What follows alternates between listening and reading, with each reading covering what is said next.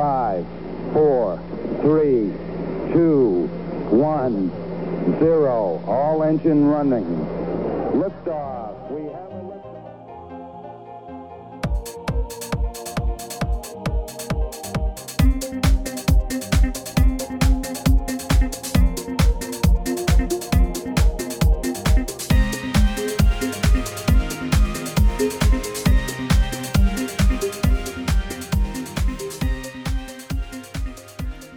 안녕하십니까 조박의 아 자, 네. 다시 할게요. 네. 안녕하십니까 조광의 사센터 청취자 여러분 lifetime learner 미국 사는 두 아재들의 유쾌하고 유익한 수다 한국과 미국 스타트업 tech 기업 이야기 조광의 사센트 시즌 2 드디어 121번째 방송을 시작하겠습니다. 와우 할로윈입니다. 아, 그렇네요. 네. 네. 잘 보내셨어요? 아 지금 지금 사실 지금 저희가 6시 30분이라서 지금 이제 음, 어두워져가지고 아, 애들하고 이제 아내는 지금 동네를 한 바퀴 돌고 있어요. 저도 방금 전까지 이제 집 앞에서 지키고 있다가 음. 예, 이제 방송한다고 올라왔습니다. 예. 어, 그, 그 오늘 하시나 보네. 저희는 내일 그 월요일이라는 부담감이 있어가지고 보통 그 이벤트, 커뮤니티 이벤트들이 어제 다 하더라고요. 어, 아, 저희는 뭐 그냥 그런 거 없이 그냥 오늘 지금 다 돌고 있어요. 그냥 뭐, 음, 뭐 이벤트를 할 것도 없고 그냥 뭐 동네에 있는 이제 애들 모아서 도는 거니까 그렇죠. 예, 네. 예, 앞에다 사탕 같은 거 쌓아놓고 초콜릿 쌓아놓고 음. 이제 바구니에 놔두고 그러면 와서 이제 가져가고 그러는 거라. 아, 어제 저희 애들이 이제 그 사탕을 커뮤니티 이런 데서 받아왔는데 한, 한 4년은 먹겠더라고. 그렇죠. 예. 아마 이때가 또 저렇게. 예. 예, 저렇게 쌓여 있다가 버리는 게 아닐까 싶을 정도로 아 이게 너무 좀 낭비다 싶을 정도로 너무 많더라고요, 진짜. 사실 그래서 그게 미국 행사, 미국 이벤트들, 미국 명절의 맛이죠. 흥청망청 그냥 낭비. 아 미국 그게 미국의 맛이 맛이 아닌가 뭐 그런 생각. 아, 네. 옛날 사람이라서 그런가. 예, 아, 그런 게 막 신경 쓰이더라고. 아, 저 아깝죠. 진짜 아깝다. 예, 예. 예, 맞아요. 어, 물론 이제 금액으로 치면 사실 뭐 보통 이렇게 어, 멤버십 마켓 이런데 예, 뭐 코스코나 예, 어, BJ나 샘스 같은 데서 사면 사실 금액적으로 하면 얼마 하지는 않는데 그렇죠. 그래도 이제 음식을 버린다는 게 좀 어떻게 보면 금기시 하듯이 저희 그렇게 교육을 받았잖아요. 저희 맞아요. 예. 세대 때는 그러다 보니까 어휴 저 아까운 걸 저를 어떻게 저 다 먹을 수도 없고 몸에 안 좋으니까 설탕 덩어리들인데 그래서 맞아요. 예. 아, 네, 어마무시하고 그래서 저희 그 어제 커뮤니티 행사 갔다가 음, 음. 그 저희 이제 딸 아이의 친구네 아빠를 만나가지고 이제 같이 이렇게 뭐 아빠들은 보통 뒤에서 뒷짐지고 쫄래쫄래 쫓아다니잖아요. 애들은 막 신나서 뛰어다니고 예, 예. 그러면서 이야기하는데 그러더라고. 저거 다 버릴 거라고. 그렇죠. 그뭐 먹고 먹, 먹 그걸 먹는다는 것도 솔직히 말이 안 되고. 예. 그러니까. 예. 그래서 한 그 진짜 경상도 말로 한 바켓을 네 각각 하나씩 들고 와가지고 저걸 어떻게 처치하나 지금 그러고 있습니다. 음. 그래도 작년은 저희가 이제 코비드 때문에 거의 그런 게 없었는데 동네에서 그렇고 어, 차 트렁크에서 열어놓고 잠깐 뭐 그래도 비슷하게 그냥 넘어갈 수는 없으니까 했었던 것 같은데 올해는 그래도 꽤 분위기가 예전으로 좀 많이 돌아간 것 같은 느낌이 들긴 하더라고요 옆에서 예, 보니까 그렇죠. 느낌 나죠. 예.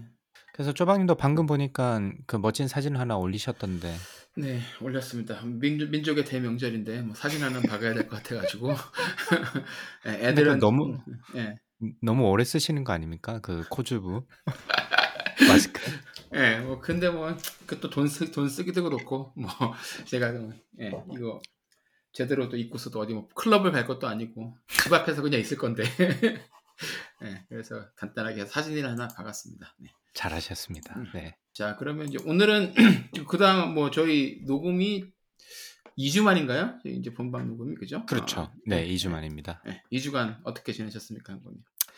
네, 저희 뭐 그 사이에 이제 학교에서는 뭐 특별한 뭐 개인적인 일은 없었고요. 학교에서는 그 중간고사 기간이 지나갔습니다. 그래서 음. 채점까지. 저는 저 제 수업 같은 경우는 시험을 별도로 치는 건 아니라 이제 발표하고 individual 프로젝트 내고 이런 이제 중간 보고서 내서 채점해서 이제 피드백을 돌려줬는데 아, 그 수업할 때는 몰랐는데 이, 이 리포트를 받아 보니까 아유, 걱정이 들 정도로 이 완전히 양분화돼 있는 거예요. 잘하는 친구들이야 뭐 사실 코비드랑 상관없이 온라인이든 오프라인이든 상관없이 다 잘하겠지만 이 전반적으로 평균 하향 하향 평준화 됐다 그래야 되나? 그래서 점수가 너무 많이 떨어졌어요. 같은 그 전에 그러니까 코비 그 코비드 전에 전에. 비해서. 어. 네. 그래서 인제 이게 인제 저뿐만 저만이 이렇게 느끼는 건가 싶어서 인제 제가 체어 미팅에서 이야기하는 걸 보니까 전반적으로 인제 교수들 사이에서 좀 심각할 정도로 "아이들 학습 학생들의 학습 능력이 좀 떨어진다."라는 부분도 있었고 음. 좀 이렇게 뭐라 그럴까? 이 관심도가 떨어졌다 그래야 되나? 그러니까 공부를 아예 안 하고 보통 그렇게 점수를 안 좋게 그러니까 굉장히 안 좋게 나왔거든요, 점수가. 그렇게 네. 주면 '아 왜 내 점수가 이러냐.' 이렇게 따지러 오기도 보통 하니까 그래서 제가 네. 인제 마음의 준비를 단단히 하고 월요일 날 수업을 딱 들어갔는데 한명딱 오고 아 그것도 인제 따지러 온 게 아니라 '다음에 어떻게 하면 기말고사를 좀 더 잘 칠 수 있을까?'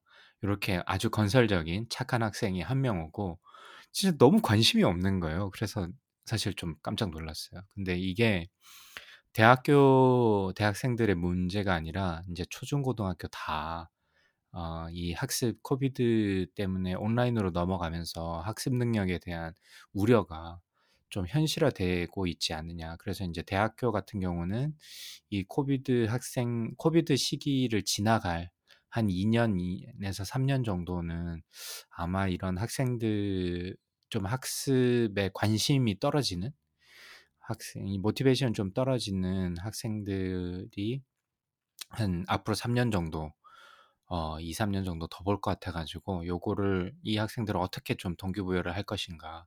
이게 진짜 고민이 될 정도로 성적이 아주 네 안 좋았습니다. 그래서 이걸 웃어야 되나 웃어 울어야 되나 모르겠고 이 선생님 선생으로서 어떻게 요 학생들을 좀 잘 이끌어 나갈 것인지 이게 고민스러운 한 주였던 것 같습니다, 그동안.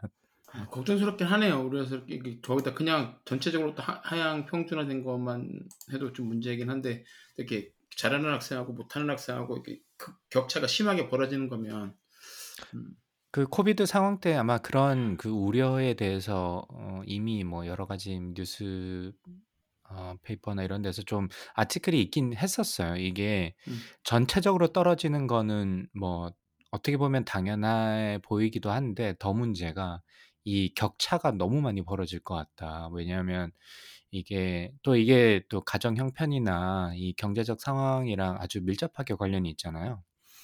그래서 음 코비드 상황에서 온라인 수업할 때 뭐 그래도 경제적 상황이 괜찮고 뭐 집안 상황이 괜찮을 경우에는 옆에서 인제 부모님들이 그래도 인제 끌어 끌어 주고 하니까 이 학생들이 학습 능력이 그렇게 떨어지지는 않았는데 아마 중간 하위 정도에 있는 경제적 상황을 갖춘 이 가정 같은 경우에는 양쪽 부모님이 다 일하러 나가시거나 그래서 어 아이들이 좀 그 daycare 같은 데 약간 방치돼서 수업하는 어 아이들을 제가 종종 보기도 했었거든요, 온라인 수업할 음 때도. 그렇죠.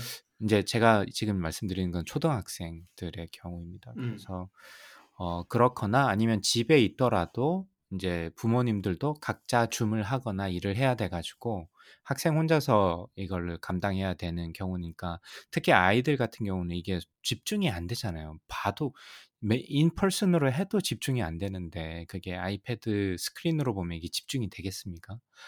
그래서 그런 우려가 있었는데 이게 아 현실적으로 제가 와 닿다 보니까 특히 대학생들 같은 경우에서도 그런 거를 제가 어 직접 경험하다 보니까 '아 이게 생각보다 아주 큰 문제가 될 것 같다 앞으로.' 그런 생각이 들더라고요. 그래서 지금 초등학교 특히 초등학교 저학년에서 올라갔던 그 다음에 초 뭐 초중고등학교 다 그렇겠지만 특히 인제 초등학교 아주 중요한 시기에 제대로 학습을 못하고 올라간 학생들과 그랬을 경우에 올라가면서 이 차이가 더 벌어질 텐데 그 친구들이 이제 대학에 들어갈 때 정도 되면 그 격차가 훨씬 더 커질 것 같아서 아 이게 앞 좀 이게 인제 문제가 될 정도의 갭으로 좀 벌어지지 않을까라는 걱정이 좀 들기도 했습니다. 그래서 제가 오늘 좀 길게 얘기 말씀을 드렸는데 어 뭐 이런 것들이 앞으로 더 문제가 더 커질 것 같아서 여러분들도 한번 관심 있게 보시고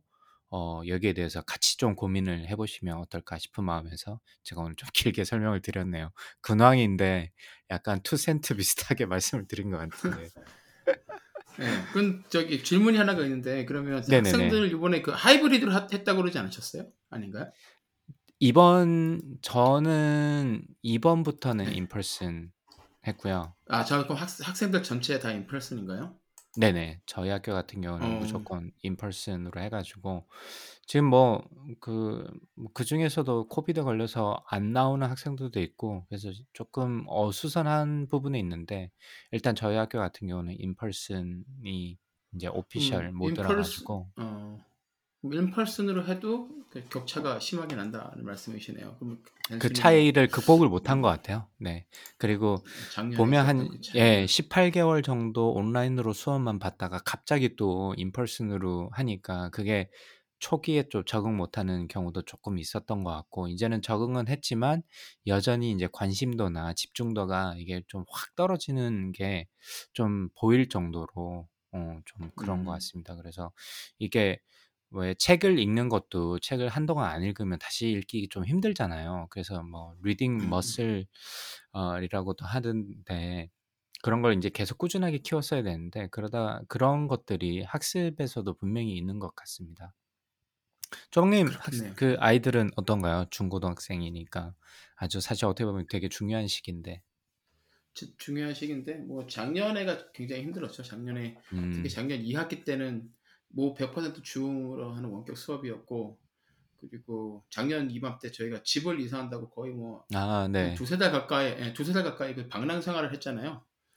예 네네. 그래서 예 사실 그때 애들한테 굉장히 미안했는데 고때 네. 애들이 쪼금 힘들어하긴 했는데 그래도 아 뭐 생각했던 것보다는 많이 떨어지진 않았고 그냥 딱 그때 이제 네. 제가 욕심을 많이 내려놓고 그레이드 같은 거 그렇게 신경 안 쓰고 대신 책 읽는 거나 계속하고 가족들이랑 네. 시간을 많이 보내자 뭐 이렇게 해서 넘기 음. 넘기 넘기긴 했는데 네. 말씀하신 대로 이제 그 집에서 할 수 있는 형편이 안 되는 애들이 되게 많아서 그 친구들이 그러니깐요. 그런 애들이 많이 힘들어했더라고요. 힘들어한 것 같더라고요. 네. 특히 중고등학생들 같은 경우에는 그때가 참 이렇게 친구들도 많이 만나고 그렇죠. 사회성이 좀 길러져야 되는 시기인데 고때 이제 예그 친구들을 가지고 COVID 그 뭐 그 gen generation C라고도 하더라고요. 그래서 예 그래서 아 어.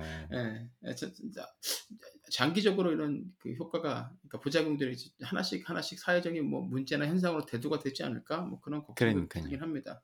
그리고 다행히 올 초부터는 이제 다시 음. 인퍼슨으로 돌아와서 이제 지금은 뭐 애들이 정신 차리고 예전처럼 공부하는 것 같기는 해요. 음. 가 엄마 아빠가 또 아버지가 워낙 또 성격이 좋으시잖아요. 그렇죠, 그렇죠. 예. 굉장히 좋죠. 넘어가도록 하겠습니다. 자 쪼방님은 어떻게 지내셨습니까? 지난 2주 2주간 동안. 별다른 일은 크게 없었는데 집에서 이제 음 집 뒷마당에 있는 큰 나무를 하나. 그래서 음. 유칼립투스 나무라고 이이쳐 보시면 아실 거예요. '아 요게 유칼립투스 나무구나.' 하실 텐데 그게 코알라가 먹는 게 유칼립투스 잎 아닙니까? 뭐 그렇다고 그러더라고요. 저희 아 페이스북에서도 네네. 어떤 분이 유칼립투스 잎만 먹는다 그래서 예그 네네. 코알라 가 호주에서 이 먹는 거라고 그러더라고요. 그게 집 뒤에 있었는데 예. 굉장히 높았어요. 한 10m 넘게 컸었는데 그 집 그 전에 집주인이 이거를 관리를 잘 안 해 가지고 이게 음. 미국에서 이제 집을 사면 사실 관리하는 데 여기저기 돈이 많이 들어가는데 뒷마당에 그렇죠. 나무 관리하는 데 돈이 많이 들어가잖아요. 그럼요. 예. 네. 나무를 이제 뭐 나무가 어느 정도 이렇게 아 너무 크지만 않으면 그냥 톱으로 전기톱 사 가지고 길게 늘려서 직접 하면 되는데 이게 뭐 10m가 넘어가 버리고 뭐 밑둥이 막 둘레가 어마어마하게 어마어마하게 크니까 도저히 제가 감당이 안 되더라고요. 그래서 '어떻게 할까?' 하다가 얘를 트 trimming을 하든가 그러니까 trimming은 나무 가지를 쳐내는 걸 말하죠. trimming을 음 네. 하든가 아니면 안 되면 이게 다 잘라내야겠다 생각하고 있었는데 최근에 이제 그 태, 샌프란시스코에 태풍이 하루 온 적이 있었어요. 보셨는지 모르겠는데 그때 네네. 보니까 와 이제 사- 나무들 살벌하게 넘어가더라고요. 바람 불고 그러니까. 음, 그러니까 이런 게 별로 흔치 않은 동네긴 한데 한번 오니까는 막 뭐 나무 넘어가고 막 팜트리 저 이렇게 넘어지면서 옆에 있는 집 쳐가지고 집 쓰러뜨리고 그러는 게 그러니까요. 예, 그게 문제죠. 예. 아 저도 겁이 나더라고요. 그래서 음, 이게 아주 관리가 잘 된 것도 아니고 트리밍을 하- 해봐야 이게 오래 그 걱정이 계속 있을 것 같고 우리 집에 떨어지면 그나마 나한테 옆집으로 떨어져가 뒷집으로 넘어가가지고 뒷집을 쓰러뜨리기라도 하면 저희가 다 또 물어줘야 되잖아요 집을 그러니까 여러 가지 걱정이 많이 돼서 이제 사람들을 이 Yelp에 가가지고 여러 가지 음, 업체 견적을 받아서 불렀는데 와 그거 잘라내는데 제일 싸게 부른 애들이 1,500불이고 어, 비싼 거는 3,250불 부르더라고요. 자 다섯 개 그러니까. 업체 견적을 받았는데 와 그래서 그냥 1,800불 부른 아, 그 멕시칸 친구들이 하나 이제 곳인데 네네. 라이센스 있고 보험 있고 Yelp의 평도 좋은 업체에서 했습니다. 했더니 다다음 날 와가지고 잘라내고 나무 이제 그 밑둥도 다 작게 작게 썰어가지고 이제 바- 마당 한 군데에다 다 놓고 갔어요. 겨울에 이제 그 땔감으로 쓰라고. 예, 아마 한국에 계신 분들은 이게 어, 이게 무슨 말이냐 이렇게 하실 수도 예, 있는데 그렇죠. 이게 집 주변에 워낙 이게 나무도 많고 미국 같은 경우는 그게 밖에서 보기에는 좋아 보이는데 집 옆에 특히 이제 조방내 같은 경우는 제가 사진으로 보니까 이렇게 약간 뒤쪽에 마당이 있고 언덕 같이 약간 네, 이렇게 올라가서 맞아요. 예, 그 위에 나무가 있더라고요. 그래서 맞아요.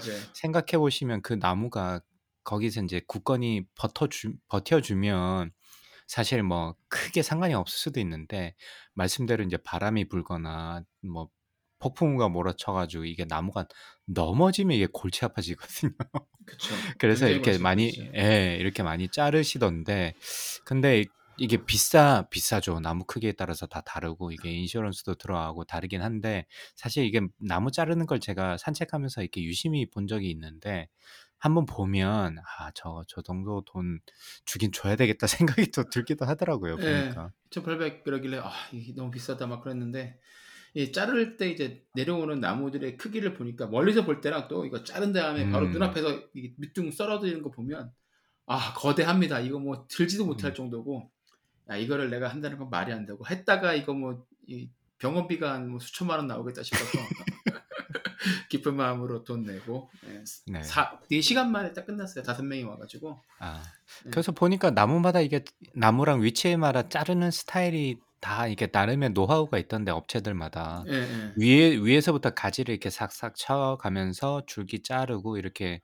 천천히 이렇게 내려오더라고요. 제가 주로 본 예, 업체들 그렇죠. 같은 경우에는 그 렇게 하는 그렇게 해야죠. 안 그러면 밑에서부터 하려면 이게 주변에 안전 공간이 확보가 되면 그렇게 그렇죠. 할 텐데 예, 그게 안 네네. 되니까 이제 가, 집에서 할 때는 보통 옆집 뒷집 다 이렇게 엮여 있으니까 그냥 그러니까요. 예, 큰 가지부터 썰어서 오고 그래서 왼쪽까지 다 썰고 오른쪽 다 썰고 가운데 썰면서 이제 이- 그 사람이 계속 조금씩 내려오면서 이제 네네. 썰어내고 그렇죠. 또 밑으로 내려가고 썰어내고 밑으로 내려가고 그래서 예, 그렇게 내려가고 났더니 좀 아쉽게 좀 허전하긴 하더라고요. 그게 그래도 예. 예, 분열도 만들어지고 좋았는데 그래도 예. 마음 편하게 사는 게 중요하기 때문에. 그럼요. 저희 집도 지금 저희 옆에 약간 공터인데 빈 낫인데 예. 거기에 나무가 아마 높이로 따지면 한 20m, 15m, 20m 정도 되는 것 같아요. 음, 음. 그래서 이게 높아가지고 저게 하, 저 불안한데 저기 저희 땅도 아니고 그 제, 제 저희 집 쪽으로 넘어온 거는 가지는 제가 밑에 있는 거는 제가 진짜 톱을 싸가지고 잘랐거든요. 제가 네, 네. 스스로. 근데 그것도 진짜 힘들긴 하더라고요. 그래서 한번 해보니까 야 이게 보통 일이 아니구나 이게 나무 자르는 게. 그래서 그렇죠. 아, 네. 정원을 가지는 이 마당을 가진 집을 집에 산다는 어떤 로망도 있는 한편에 이게 보통 일이 아니다. 관리, 나무부터 시작해서 또 맞아요. 정원하면 또 끝도 없잖아요, 사실은. 끝도 없죠. 그리고 미국은 뭐 뭘 해도 다 돈이라 이게 다 직접 해야 되는데 직접 하는 것도 어느 정도 이제 어디까 한계가 있기. 때문에 네. 뭐 그래도 좋은 경험이었습니다. 처음 이렇게 해봤고 음, 그리고 뭐 어제는 어, 페북에도 지금 올렸지만 저희 아들이 이제 고등학생인데 워터폴로를 하는데 수구죠 수구 수구 네네, 수구. 예, 그매 시즌 매년 이제 시합을 하는데 올해 이제 시즌이 어제로 딱 끝났어요. 그래서 이제 내일부터는 음. 이제 플레이오프 16강전이 시작되는데 마지막이 끝나면 항상 이제 그 팀은 저희 학교 팀은 이제 전통이 학생들하고 이제 부모님들 간의 경기를 하는데 어제 이제 저희 아들이 고3 지금 3학년이니까 11학년이니까 9학년, 10학년, 음. 11학년, 12학년, 4학년인데 9학년 때는 이제 제가 출장을 가서나 그래서 못 갔고 작년에는 10학년 때는 음, 코비드 때문에 이걸 할 수가 없었고 음, 올해 처음으로 했는데 와 수구가 이 정말 힘든 운동이더라고요. 거기 떠 있는 것조차도 제가 구명조끼를 입었는데 이게 움직이려고 할 때마다 이렇게 가라앉아가지고 그거 계속 떠 있으면서 뭐 이제 공 따라가려고 하니까 아, 이- 그 안에 물 안에 있는데도 덥고 땀이 나더라고요. 땀이 와 정말 물 안에서 땀 흘려보기 진짜 처음이었어요.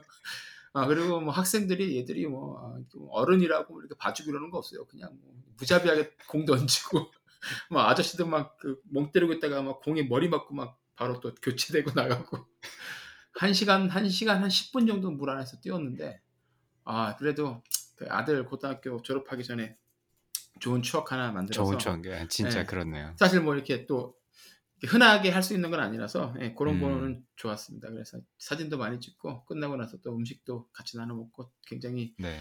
예, 즐거운 추억이었어요. 네. 제가 궁금한 게 있는데 워터폴로도 약간 그 싱크로나이즈 스위밍처럼 이게 되게 깊죠. 그게 얄, 그 칠- 얕은 데서 하는 게 아니고 아니에요. 그 규격이 네. 최소 그 깊이가 최소 7피트여야 돼요. 그러니까 음, 2m 써 있어야 10cm. 되네. 예, 예. 어, 그러니까 2m 10cm 혹은 깊은 데는 막 9피트, 10피트 이렇게 되거든요.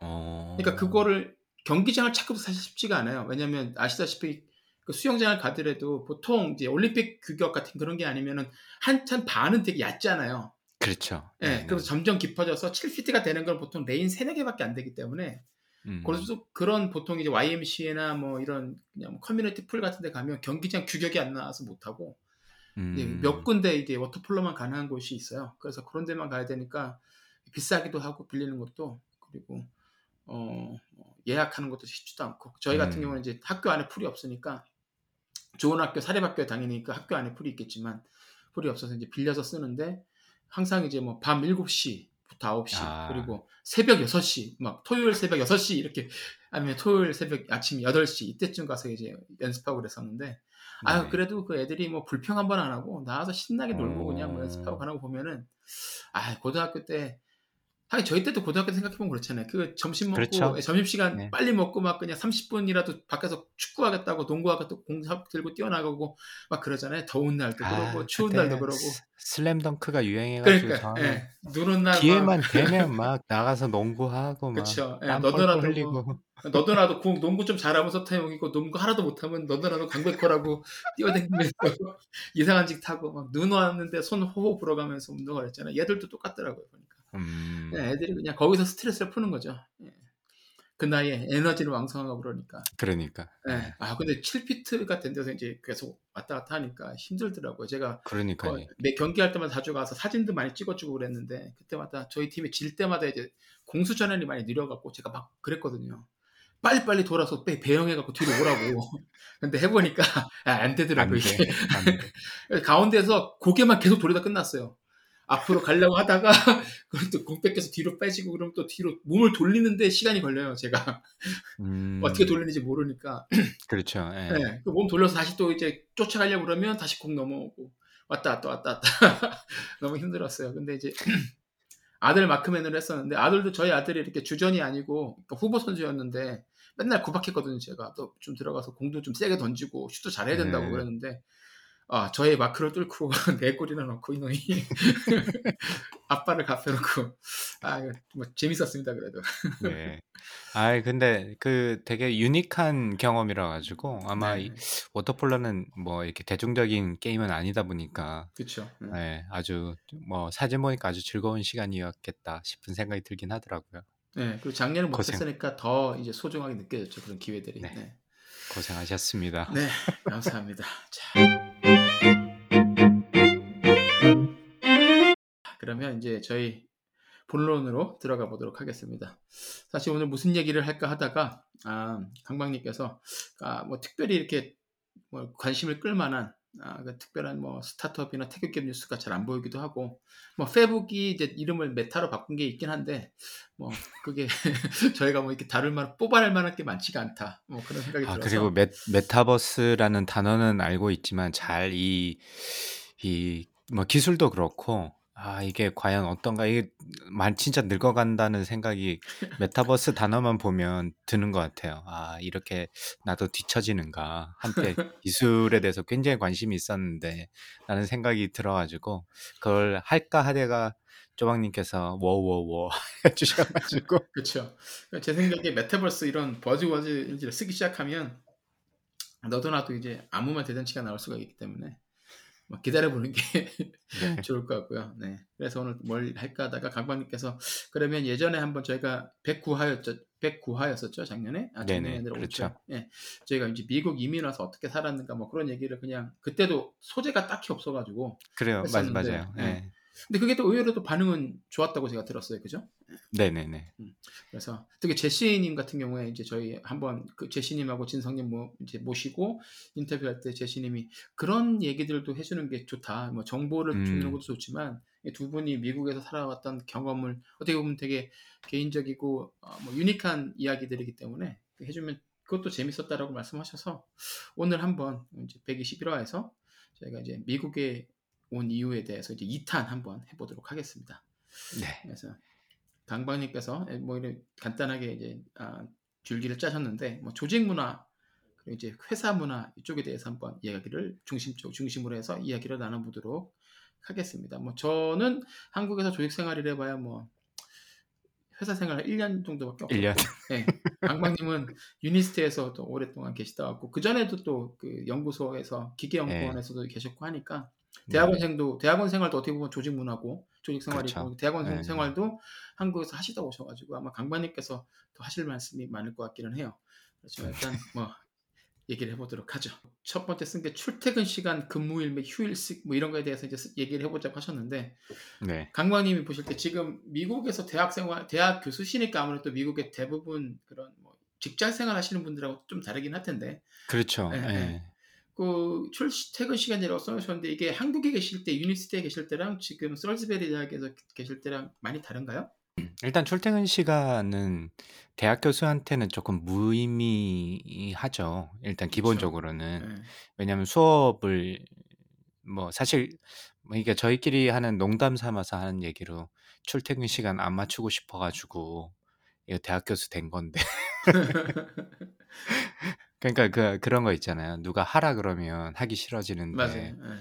예, 같은 같은 시간이라도 하더라도 뭐 9 to 6 같은 9 to 6라고 하더라도 누가 아침 9시까지 꼭 나와야 돼. 6시까지 일하고 퇴근해. 뭐 이렇게 누가 시켜서 하는 거랑 그냥 제가 스스로 하는 거랑은 좀 다른 분명히 이제 다른 점이 있긴 하는데 뭐 저 같은 경우는 뭐 유니스에 있으면서도 아침에 7시에 출근을 했고 퇴근 시간도 엄청 늦었어요. 뭐 음. 뭐 유니스트가 일도 많았고 뭐, 뭐 강의도 그렇고 연구도 해야 되고 프로젝트도 해야 되고 뭐 이렇게 뭐 이런저런 얘기로 굉장히 늦었고 뭐 뭐 미국 같은 경우는 사실은 그래 그런 면에 있어서는 훨씬 더좀 뭐 자유롭긴 하죠. 물론 대학 교수라서 큰 의미는 없겠지만 제가 여기서 이제 출퇴근 시간 써놓은 이유 중에 하나는 한국도 요즘 뭐 52시간이라든지 최근에 뭐 주 4일 뭐 이야기도 조금 나오는 것 같아요. 뭐 대선 음. 시즌이다 보니까 여러 가지 이야기가 많이 나오는 것 같은데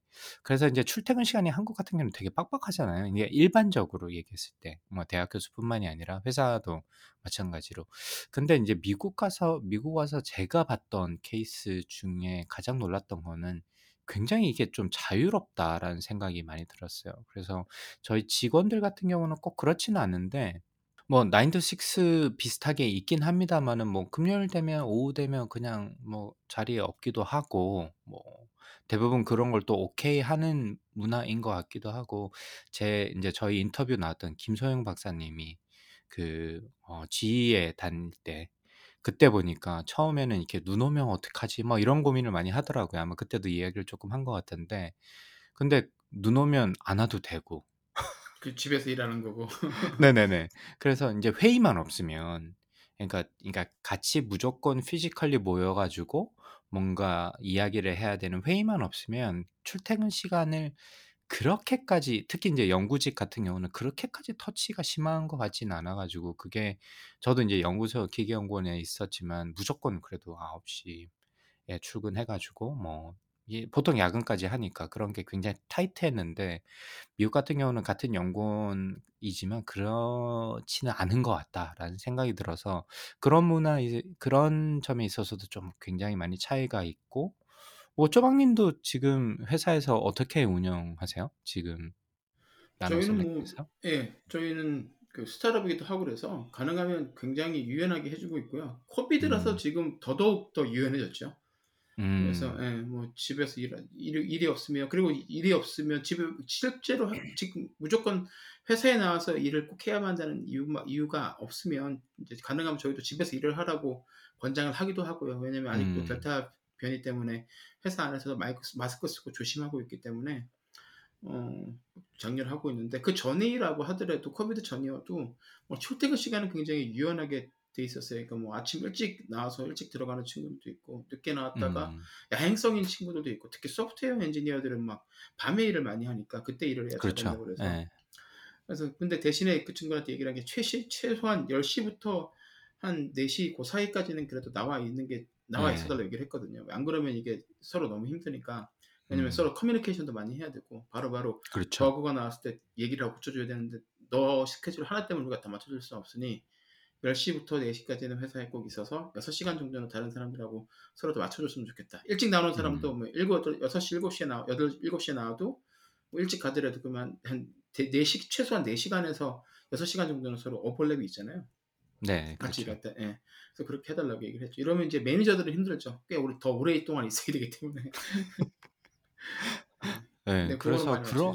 예 그런 게 좀 좀 차이가 많고 사실 그런 것들 그런 버퍼가 있으니까 사람들이 좀 뭐 사실 미국 같은 경우는 어 쪼박 님네는 잘 모르겠습니다마는 다른 선생님들 그러니까 일반 중고등학생, 초중고등학교 선생님 같은 경우는 이 그 샐러리가 많지 않다 보니까 투잡하는 경우도 많이 있고 또 그게 허용이 되는 어 저 처음에 깜짝 놀랐거든요. 그래서 음. 뭐 투잡을 하거나 아니면 summer에 다른 일을 하더라도 그런 것들이 허용이 되는 부분이 있어서 뭐 그런 의미에서 side project나 이런 걸 하기에도 참 미국이 그런 그 유연한 시간이나 이런 것들이 좀 도움이 되지 않나 생각이 생각이 들어서 요런 것들이 아마 가장 크게 좀 미국이나 이런 회사에 들어와서 느끼시는 부분이 아닌가.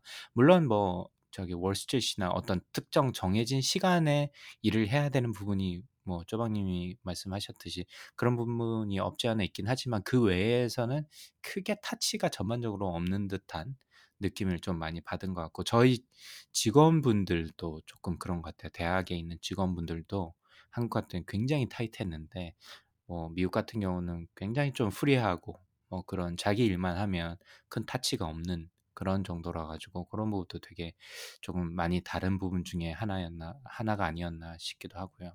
그래서 뭐 금요일 같은 경우는 좀 많이 그 분위기가 좀 릴렉스하지 않나요? 그 미국 같은 경우는 사실 어떻게 보면 약간 4.5일 같은 느낌? 그래서 사실 금요일 오후 오후 되면 그쵸. 다 없어지고.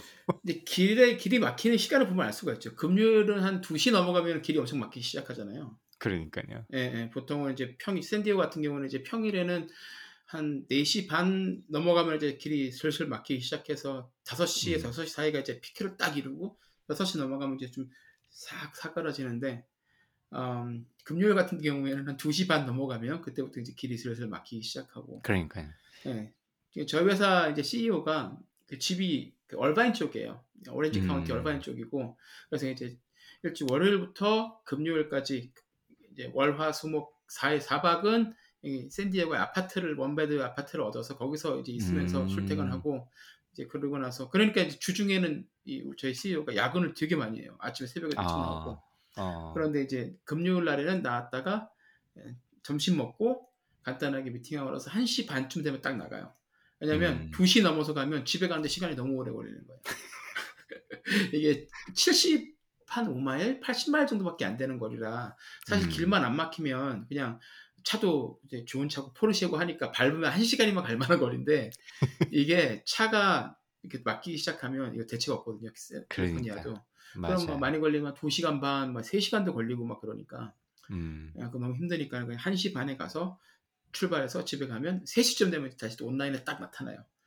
이제 음. 3시부터 이제 그 이후로는 뭐 밀려 있는 미팅 하든지 뭐 따로 통화하기도 하고 이메일이 막 그때부터 오죠. 그러니까는 음. 시간 보면 딱 알 수 있어요. 그러니까 그때 길이 막힌다는 건 사람들이 많은 사람들이 이제 1시 반에 2시 반에서 이제 3시 사이에 금요일은 다 일을 마무리하고 온다는 거잖아요. 그렇죠. 그렇죠. 예. 그렇죠. 예.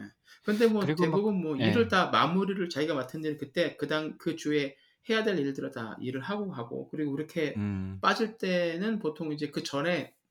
월화수목 중에 미리 일을 음. 굉장히 많이 해서 그 시간을 벌충해 놓기 때문에 뭐 그거는 뭐 매니저들이 별대로 터, 별로 터치를 안 하고 있고 그리고 저희 같은 스타트업들은 뭐 그런 것까지 이렇게 빡빡하게 해버리면 예, 저기 뭐 돈도 많이 못 주고 뭐 여러 가지 단점도 없는데 사람 데려오기가 쉽지도 않죠. 예, 그리고 뭐, 네네. 예, 재택근무도 원하면 가능한 맞춰주고 그러니까 이제 결국 그러니까 계속 근태 관리하는 방법들도 점점 그 뭐라 그럴까 진화해 가는 것 같아요. 그게 아니면은 네.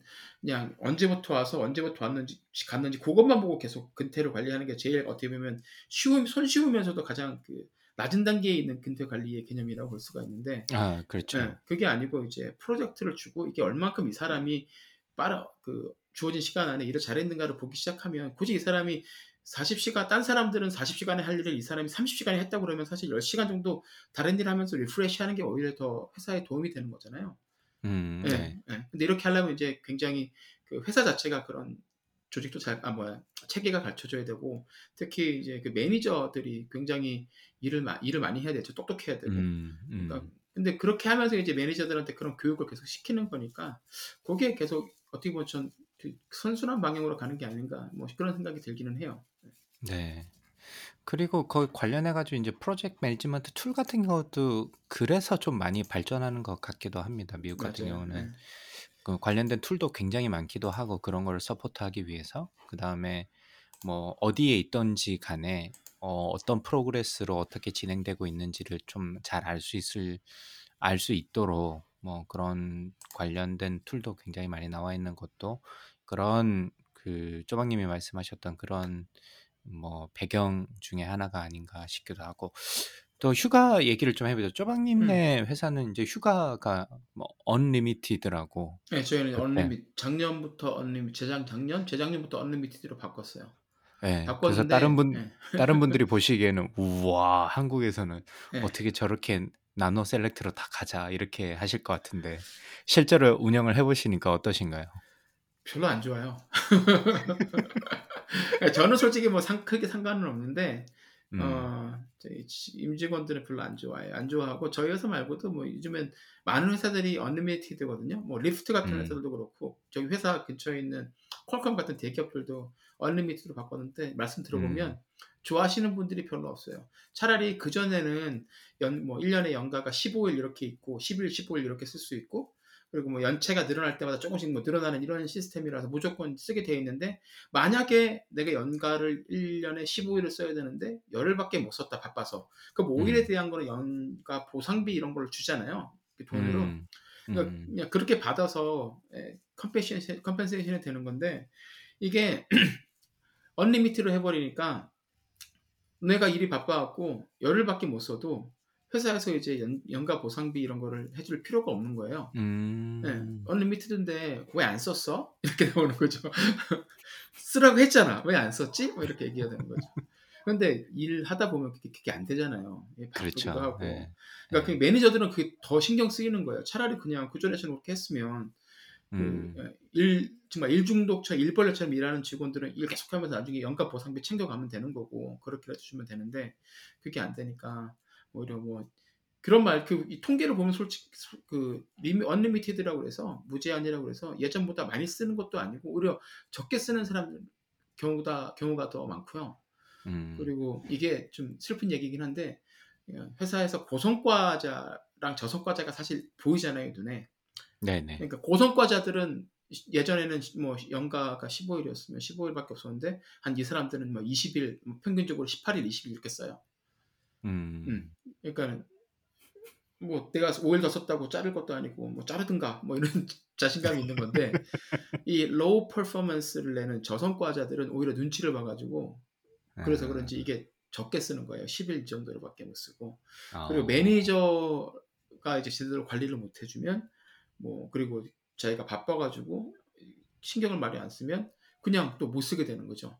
그럼 언제 쓰려고 해놨는데 뭐 프로젝트 갑자기 바빠지고 그러면 또못 쓰고 그러니까 음. 오히려 그냥 더 골치 아파지고 좋지가 않아서 사람들이 별로 안 좋아해요. 음, 그런가 보네요. 그 오히려 그런 거를 관리하는데 안 들어가야 될 그 리소스들이 더 많이 들어갈 수도 있을 것 같아요. 지금 말씀하신 거 들어보니까. 예, 좀 그렇죠. 그런 부분들도 있고 음, 그래서 좋아하는 사람들보다는 반기는 사람들, 안 반기는 사람들이 더 많아요. 이 아이러니하죠. 예, 더 쉽게 해준다는데. 그러니까 예. 쓰는 사람도 왠지 좀 불편하고, 예, 어, 그렇죠. 예, 승인, 그걸 승인하는 관- 사람도 좀 그렇고, 예, 관리하는 예, 사람들도 관리하는. 사람들도 좀 그렇고, 어, 그렇네요. 그래서 그런 게, 그게 이해는 가네.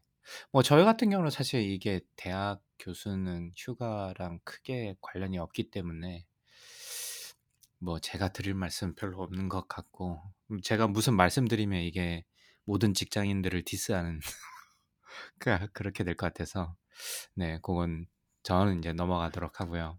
저희 회사에 소프트웨어 엔지니어가 한 명 있었는데, 이 친구가 휴가를 쓸 때 보면, 이 친구가 언제 휴가를 쓸지를 알 수가 있어요. 특정 게임이 출시되는 날이 있으면, 이 친구가 일주일간 회사를 안 나오는 거예요. 네. 그러니까, 추- 그러니까 보통 휴가 나 이제 제가 그때 매니저였으니까 저한테 와요. 나 다다음 주에 뭐 이런 이런 게임 저는 처음 들어보는 저는 게임을 잘 안 하니까 음, 온라인. 게임 뭐뭐가 새로 출시되는데 내가 그때 처음 출시되자마자 내가 그거 해서 만렙을 찍어야 된다. 그래서 일주일간 회사 못 나온다 그러더라고요. 그래서 뭐 알겠다 그랬거든요. 그래서 그거를 이제 제가 페이스북에 올린 적이 있었어요.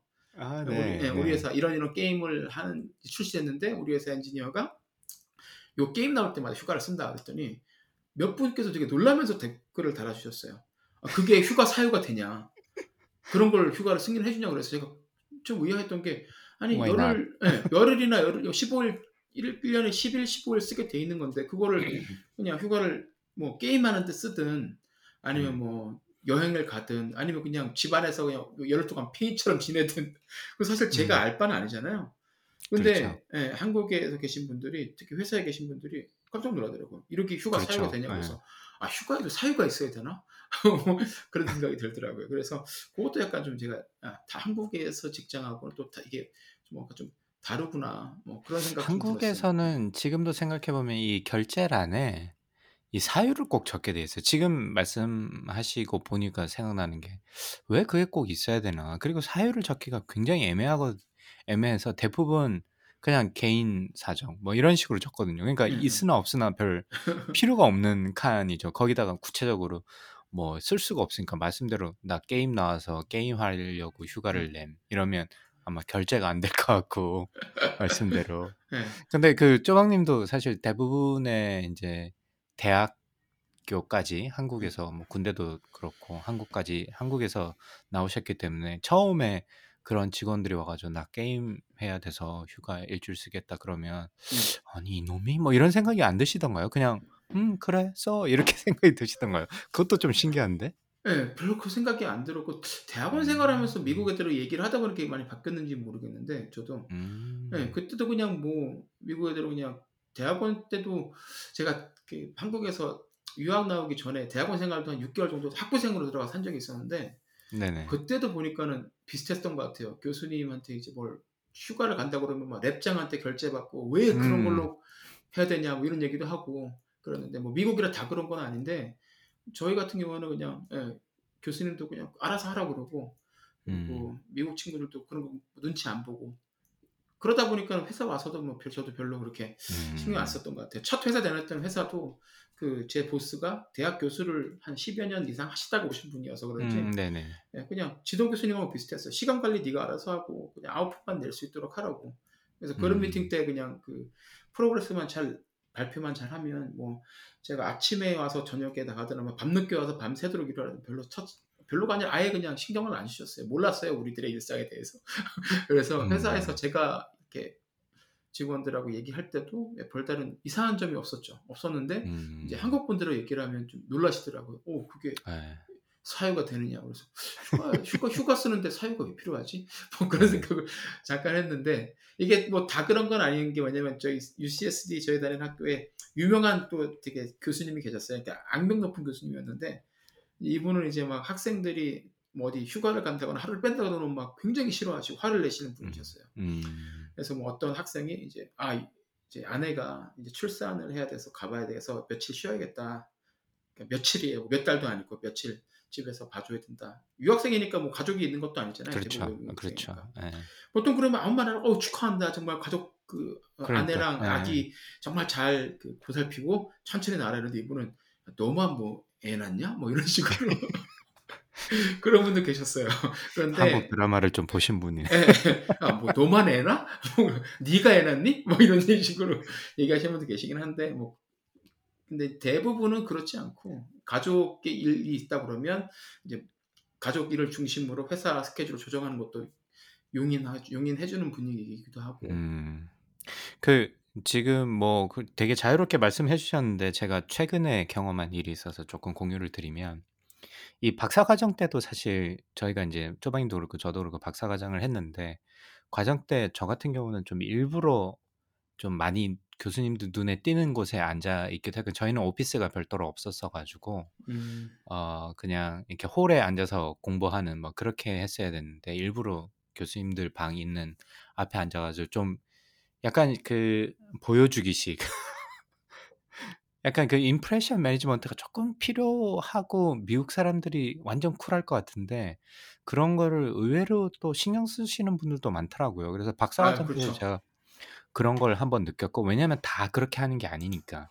그래서 마, 어 맞아요. 쟤는 어 쟤는 맨날 저기 앉아서 저렇게 공부하고 있네라는 임프레션도 중요했던 것 같고 중요하죠. 이게 그러니까 네. 보스가 누구에 따, 누구냐에 따라서 그렇죠. 잘 행동을 해야 되는 게 저희가 말씀드린 건 정말 저의 개인적인 경험에 대해서 말씀을 드리고 대부분 그렇다라는 것이지 많은 경우가 네. 그렇다 대세가 그렇다는 것이지 안 그런 분들도 네. 많거든요. 사실 그럼요. 예. 빌 게이츠만 봐도 초창기 때 직원들 자동차 그 번호판 다 외웠다고 그러잖아요. 그래서 나가가지고 보고 누가 몇 시에 퇴근했고 누가 아직까지 야근을 하고 이런 거다 음. 외웠다 그러는데 그 정도까지는 아닌데, 아니더라도 그거 신경 쓰는 사람들도 꽤 있고 아 대학원생 때 그 포다가로 와 계신 그 한국 선배님 한 박사님이 계셨는데 이분이 머리를 되게 길고 다니셨어요. 음. 근데 미국 한국이었으면 사실 그렇게 못했을 거잖아요. 그렇죠. 쉽- 예. 쉽지 않았을 텐데 미국이니까 뭐 괜찮아 이랬었는데 나중에 그분이 이제 머리를 깔끔하게 딱 자르고 회사에 나- 어, 연구실에 나왔더니 지도 교수님이 갑자기 너무 좋아하시면 우시셨다는 거예요. 그러니까 이- 말은 못 하는데 교수님이 눈에 거슬렸던 거죠. 예. 그래서. 아, 아, 닥터 누구 그러면서 어 머리 이렇게 자르니까 얼마나 좋아.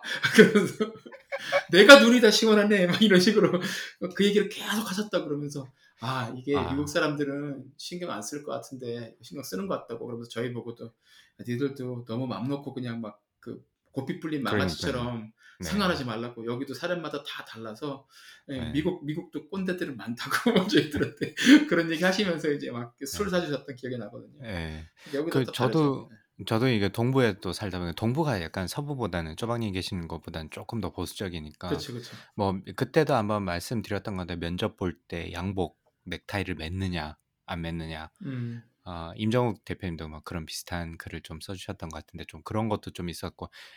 어, 그리고 어, 최근에 이제 제가 tenure를 받으니까 이 tenure track에 계신 분들을 리뷰할 일이 생겼어요. 그래서 요즘 하고 있는데 그때 이제 그런 impression management 학교에 얼마나 자주 얼굴을 보이느냐 네, 이런 맞아요. 것도 왜냐면 이제 그 쪼박님 같은 경우는 어쨌든 core 시간에는 나와 있으니까 사실 그게 크게 상관이 없을 수 있는데 이 대학 교수 같은 경우는 진짜 진짜 막 하기 시작하면 그렇죠. 한번 안 나올 없지. 수도 있거든요.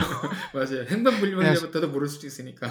예, 수업 이제 수업만 싹 하고 수업 끝나자마자 집에 가버리고 이래도 뭐 컨트롤할 수가 없으니까 그래서 이제 이런 거를 좀 어, 이게 본 의외로 보는 경우가 많더라고요. 그래서 이게 저 제가 그런 거를 이슈를 제거한 게 아니라 오히려 이제 진짜 미국인 교수님이 아 얘는 맨날 오피스에 나오고 얘는 뭐 나오지 않고 뭐 이런 거를 지적을 좀 해주시는 거 보고 사실 좀 깜짝 놀란 경우도 있어가지고 이 의외로 뭐 쪼박님처럼 쪼박님 회사처럼 뭐 자율성적인 부분도 분명히 있지만 어, 이런 임프레션 매니지먼트는 좀 하실 필요가 있다 라는 말씀을 어, 꼭 드리고 싶었습니다. 맞습니다. 사람 사람들 다 똑같습니다. 별 차이 없어요. 그럼요.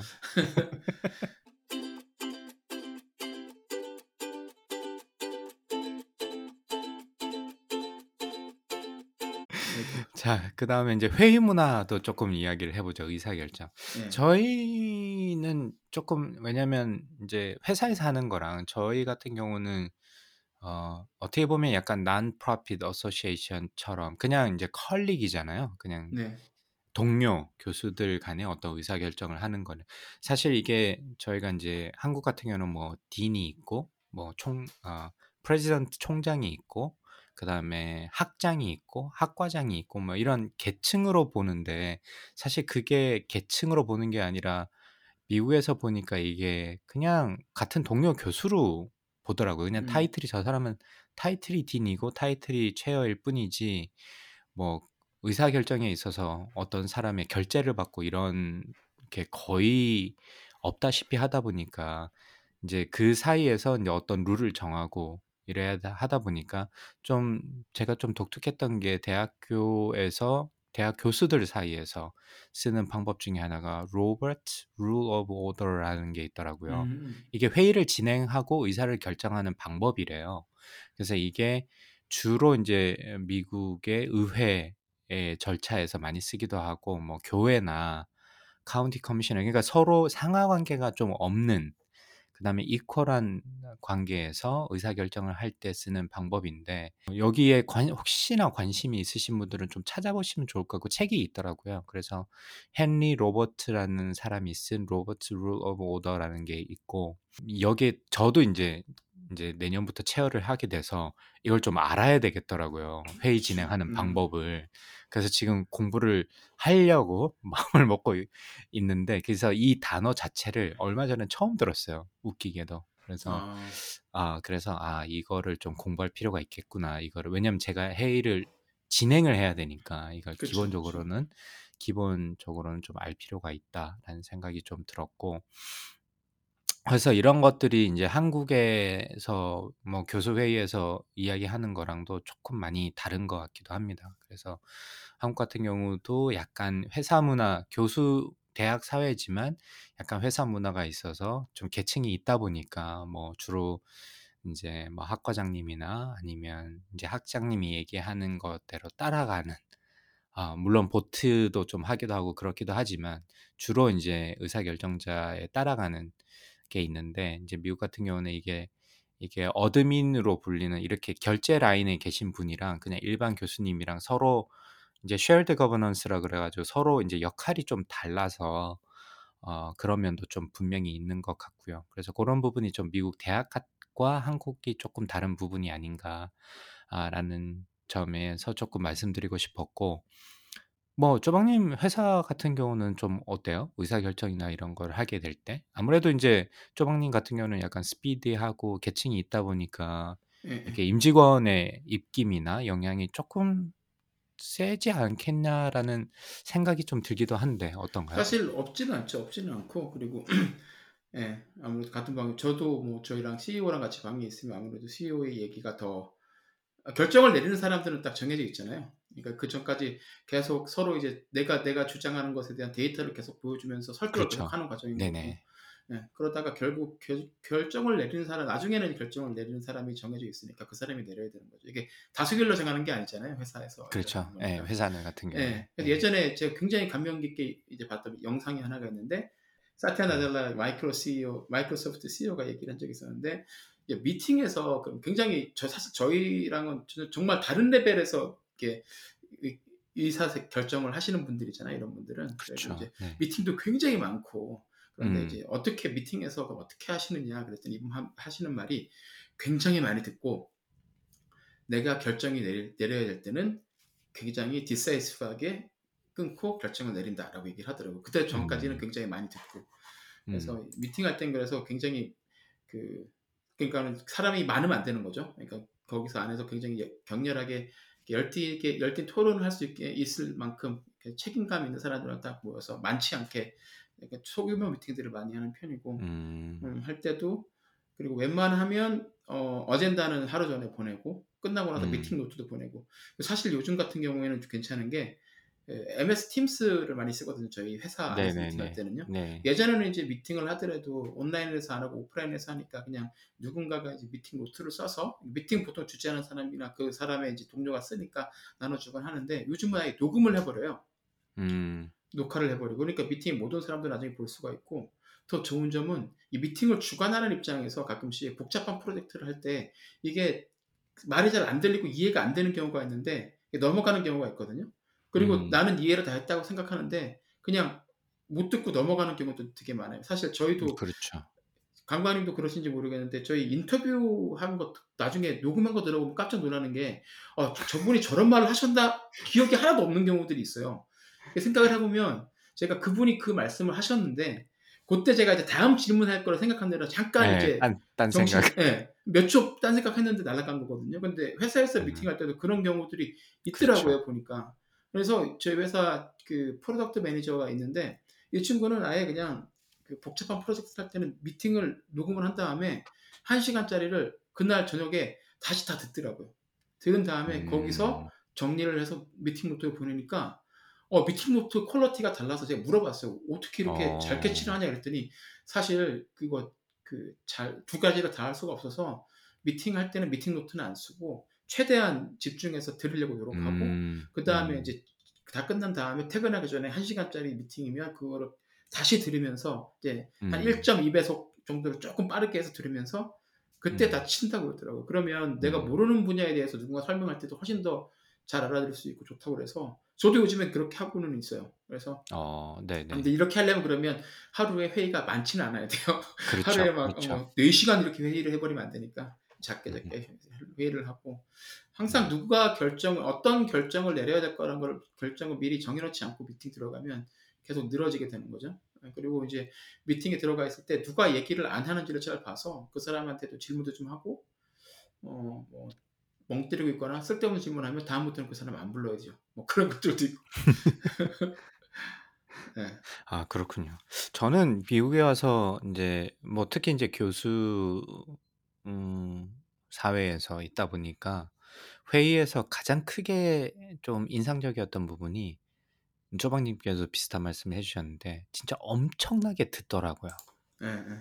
이게 회의의 주관자가 이제 학과장이면 chair인데 chair가 intro만 하고 한마디도 안 해요. 그냥 뭐 어젠다를 던지고 오늘은 뭐 여기에 대해서 논의를 해보겠다. 그러면 이제 계속 발언권을 계속 주는 거예요. 이제 음. 사람들한테 그걸 찬성할 수도 있고 나, 뭐 반대를 할 수도 있는데 그래서 찬성과 반대를 어, 계속 들어주는 거죠. 음. 어느 정도까지. 계속 들어서 야 이렇게 하면 뭐가 진도가 나가나 싶을 정도로 이제 저희 같은 경우는 왜냐하면 굉장히 스피디한 결정을 내려야 할 일은 사실 그렇게 많지는 않거든요. 그리고 이번에 결정을 하면 보통 뭐한 학기에서 1 년 뒤에 그 효과가 나타나기 때문에 그래서 그렇게 스피디한 결정을 날 때가 많지 않은데 그래서 그런지 모르겠지만 하, 왜 이런 걸 이렇게까지 듣고 있어야 돼? 이럴 정도로 이야기를 많이 들어 주더라고요. 네. 그래서 이제 이제 다 듣고 난 다음에 서로의 충분한 dis, 뭐 이야기를 했다. 더 할 얘기 있느냐? 뭐 찬성이든 반대든 그러면 이제 vote를 하겠다. 그래서 이제 voting을 해서 뭐 다수결로 결정을 해서 결정이 되면 그대로 나가고 물론 미국도 그런 거 있습니다. 내가 뭐 반대를 했는데 결정이 찬성으로 났어요. 그러면 반대한 사람들이 아무래도 자기 의견이 안 먹힌 거잖아요. 그러면 삐지는 교수들 분명히 있습니다. 미국도 마찬가지로. 그럼요. 당연히 그렇죠. 예, 여기서도 회사도 마찬가지예요. 그냥 그 상하 관계가 분명하기도 하고 그리고 비즈니스를 하는 거기 때문에 안 그럴 것 같은데 사람이라는 게 이게 그 감정이 앞서게 되기 때문에 자기가 낸 의견이 이렇게 채택이 안 되거나 하면 굉장히 마음 상하는 경우 되게 많죠. 그거를 좀잘 그렇죠. 다스리는 게 이제 뭐 CEO나 아니면 그 음. top manager들의 일이기도 하고 네. 회사 이제 문, 사람들이 많이 있을 때 아젠다가 되게 많을 때 곁가지로 새는 경우들이 되게 많잖아요. 그렇죠, 그렇죠. 예, 그래서 이제 룰이 뭐 5분 동안 거기에 대해서 얘기를 했는데 결론이 안 나면 그거는 이제 따로 아, 그 미팅을 한 30분짜리를 잡아서 다음에 음, 음. 왔을 때 거기서 결론이 난 것들을 보고하는 걸로 하라 뭐 이런 식으로 이제 룰은 하죠. 5분, 5분 그러니까 5 minute rule이라고 해서 그렇게 네네. 하더라고요. 그래서 음. 제한된 시간 안에 제한된 정보로 최대한 좋은 결정을 내리는 게 목- 회의의 대부분의 목적이기 때문에 네네. 네, 네. 그게 굉장히 중요하고 그렇죠. 그러니까는 듣고 빨리 말을 하고 쓸데없는 질문 안 하고 그런 게 되게 중요해요. 그러니까는 뭐 이렇게 미국 사람들이 미국에 회의에 들어와서 질문을 뭐 어- 엉뚱한 질문을 하고 되게 약간 스튜피드해 보이는 질문을 해도 좋아 뭐 사람들이 용인했다 그러는데 한 세 번 하고 나면 회사에서 잘리는 수 배제되는 수가 생깁니다. 그 되게 짜증 나거든요. 처음에 당연히 모르니까 이렇게 한다 넘어가지만 그걸 한 반복적으로 한 세네 번 하게 되면 쟤는 멍청하거나 회의에 아무런 관련이 없, 관심이 없는 애구나 이렇게 생각이 들어서 음. 회의 안 불러요. 와서 도움이 안 되기 음. 때문에 나중에 따로 음. 얘기해 이렇게 보내죠. 그러니까 그런 것들도 야, 그거. 그거는 이제 대학이랑은 좀 다르네. 저희는 무조건 같은 사람들이 참여를 해야 되니까. 예, 예, 뭐 자르고 그런 과정이 없다 보니까. 예. 좀 미팅에서 잘 어느. 순간부터 네. 내가 미팅에서 안 부른다? 그거 적신호라고 보셔야 돼요. 야, 좋은 팁인 것 같습니다. 예, 네. 예. 아, 그리고 저희 같은 경우는 좀 이렇게 주니어 교수들은 아무래도 또 조용하거든요. 아무래도 좀 시니어 교수들이 한국이랑 그거는 좀 비슷한 것 같아요. 시니어 교수들이 서로 이제 대부분의 발언권을 차지를 하고 그래서 이제 그런 게 이제 저한테는 앞으로 이제 체어를 할 입장에서는 그런 게 숙제인 것 같아요.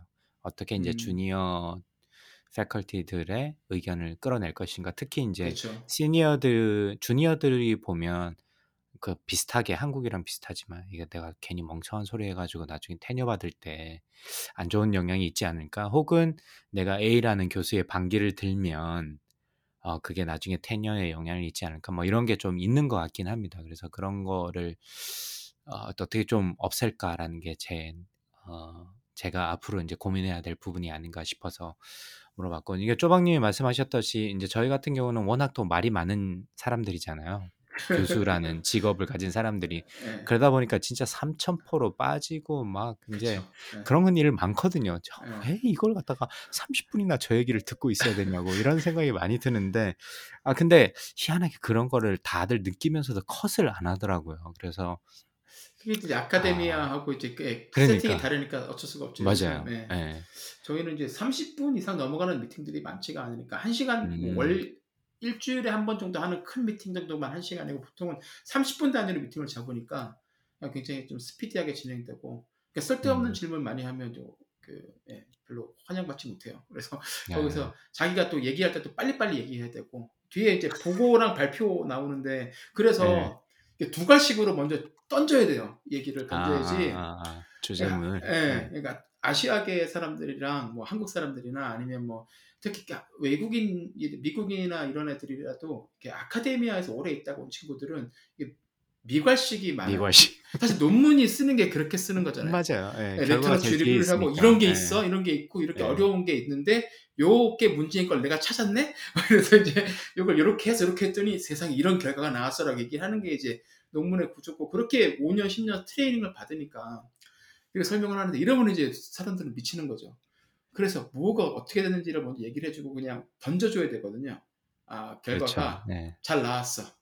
지난주에 했던 거 망했는데 뭐 이런 식으로 얘기를 하- 던져놓고 음. 얘기를 시작해야 음. 되는데 대부분 다 그렇게 얘기를 하고 아니면 뭐 아 이게 되게 어려운 건데 내가 했어라고 하면서 자기가 얼마나 힘들었는지 또 막 중언부언하는 경우들이 많은데 그러면 이제 정중하게 또 얘기를 하죠. 알았으니까 어떻게 됐다고 얘기를 하는데 거기서 또 이제 되게 고집 부리면서 끝까지 그 포맷을 가져가려는 친구들이 있어요.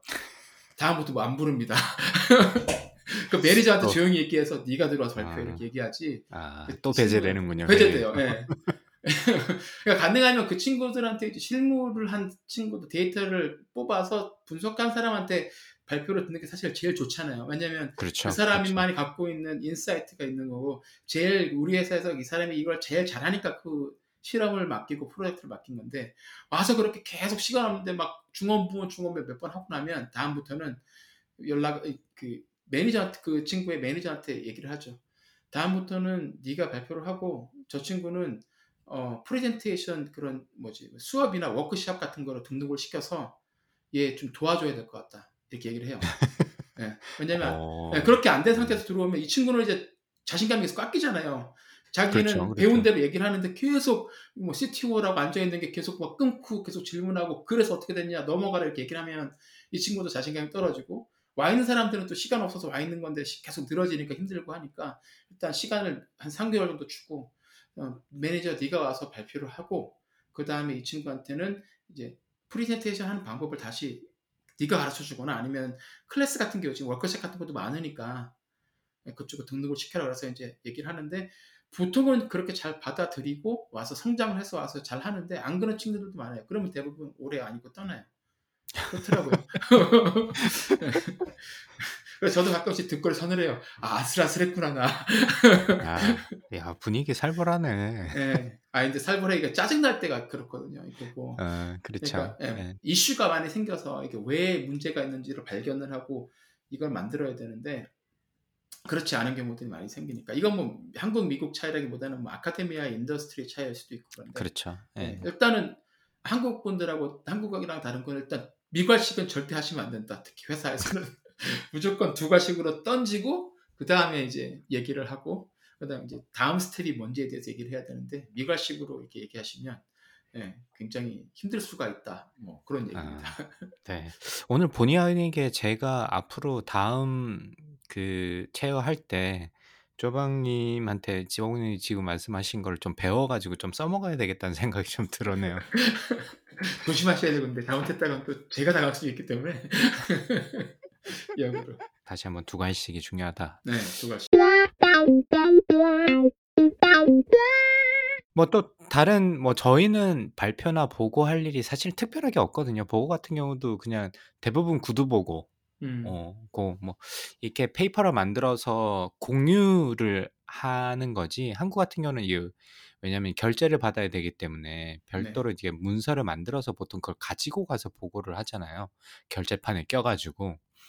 뭐 그런 식으로 하는데, 뭐, 물론 이제 저도, 어, 저도 학교에 있을 때도 그랬던 것 같습니다. 학교에 있을 때도 그랬던 것 같고, 왜냐면 한국은 결제 문화이기 때문에. 근데 미국에서는 뭔가 특별하게 페이퍼를 만들어서 보고 한 적은 거의 없는 것 같고요. 어떤 자료가 필요할 때는 자료를 만들어서 미리 공유를 하고, 어, 뭐 대부분의 이제 구두로 설명을 하는 방식을 취했던 것 같아요. 저희는 이제 시간에 쫓기거나 앞서서 말씀드렸듯이 시간에 쫓기거나 그런 어젠다가 거의 없기 때문에 뭐 이번에 결정해도 거의 뭐 6 개월에서 1 년 뒤에 일어날 일이기 때문에 좀 그런 분위기 차이로 인해 가지고 보고 할 일이 뭐 대부분 구두 보고거나 뭐 그러면 대, 대부분 이제 support를 해 주거나 뭐 대부분 또 encourage 해 주는 뭐 혹은 encourage 한다는 게 뭔가 되게 도와준다기보다는 어 그래 잘 좋은 생각이야 라는 말 한마디 해 주고 끝나는 경우가 좀 사실 어떻게 보면 대부분인데 이게 또 academia의 뭐뭐 어차피 이제 resource가 정해져 있고 이러다 보니까 뭐 새로운 걸 잘 안 만들고 하려고 하는 거는 한국이나 미국이나 좀 마찬가지인 것 같긴 합니다만은 음. 이 보고나 뭐 이런 부분에 있어서는 좀 특별하게 뭐 말씀하실 게 있으신가요? 좀